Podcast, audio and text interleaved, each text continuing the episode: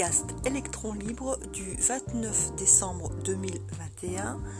Donc là, nous sommes euh, presque à la fin des fêtes et euh, j'ai reçu pas mal d'échos positifs euh, parmi les personnes qui m'ont fait confiance pour venir écouter mes petites bafouilles. Parce que c'est vrai que c'est pas évident. Je veux dire, je tiens quand même à vous remercier un minimum et les petites critiques aussi qui m'ont été faites qui sont très constructives. Donc là, on va vraiment se concentrer sur un exemple flagrant qui est euh, l'hôpital public comparé à l'hôpital privé.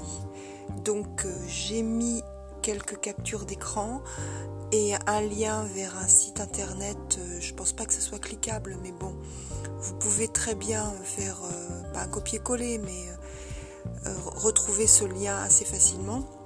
Donc vous n'êtes quand même pas non plus des, abrutis, je ne crois pas. Hein ceux qui m'écoutent ne sont pas des abrutis. Voilà, donc on va vous expliquer en détail ce que c'est que la grosse, grosse euh, entreprise de privatisation de l'hôpital. Donc euh, on, a, on a vu que la plupart des deniers euh, publics que nous tous, que ça soit le, SDF, quand on lui donne un peu d'argent, qui va payer sa baguette, ou le salarié euh, qui paye ses cotisations, euh, ou le, on va dire, euh, le patron qui paye les cotisations de l'employeur, ou d'autres encore. Donc c'est cette espèce d'assiette dans, les TVA successives, les prélèvements, ce qu'on appelle les prélèvements obligatoires, tout ce qui concerne impôts et taxes, tout ça, c'est détourné pour le seul profit de sociétés qui nous, qui nous nous parasitent. Donc des actionnaires, des, euh, des, groupes euh, financiers qui, pour lesquels on n'est que des bouts de viande hein, en fait. On est juste des bouts de viande qui rapportent. Et l'État a cette même euh, logique délétère, cette, cette même logique mortifère.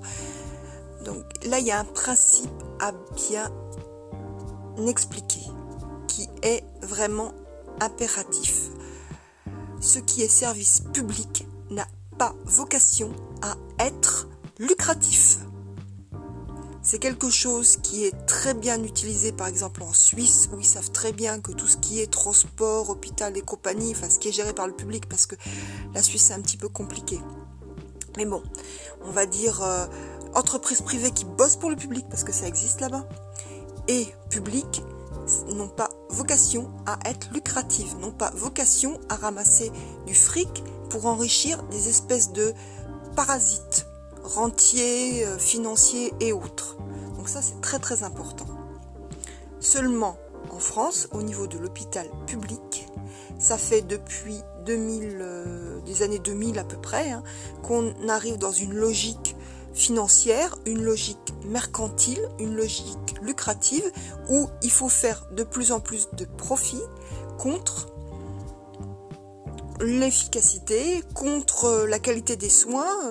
On en est même, je vous ai pas mis le lien, mais ni, l'illustration, mais on, est, on en est même récemment on en a parlé à une mortalité infantile qui est en train d'exploser.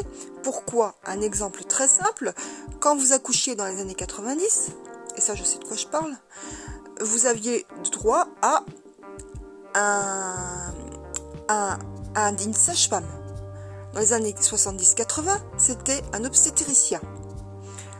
Maintenant, quand vous accouchez, si vous ne passez pas par une clinique, c'est une sage-femme. Et encore, il est possible que cette sage-femme s'occupe de plusieurs accouchements, l'obstétricien n'étant même des fois pas là et doivent être appelés en urgence pour intervenir. Donc on, en est à des aberrations complètes.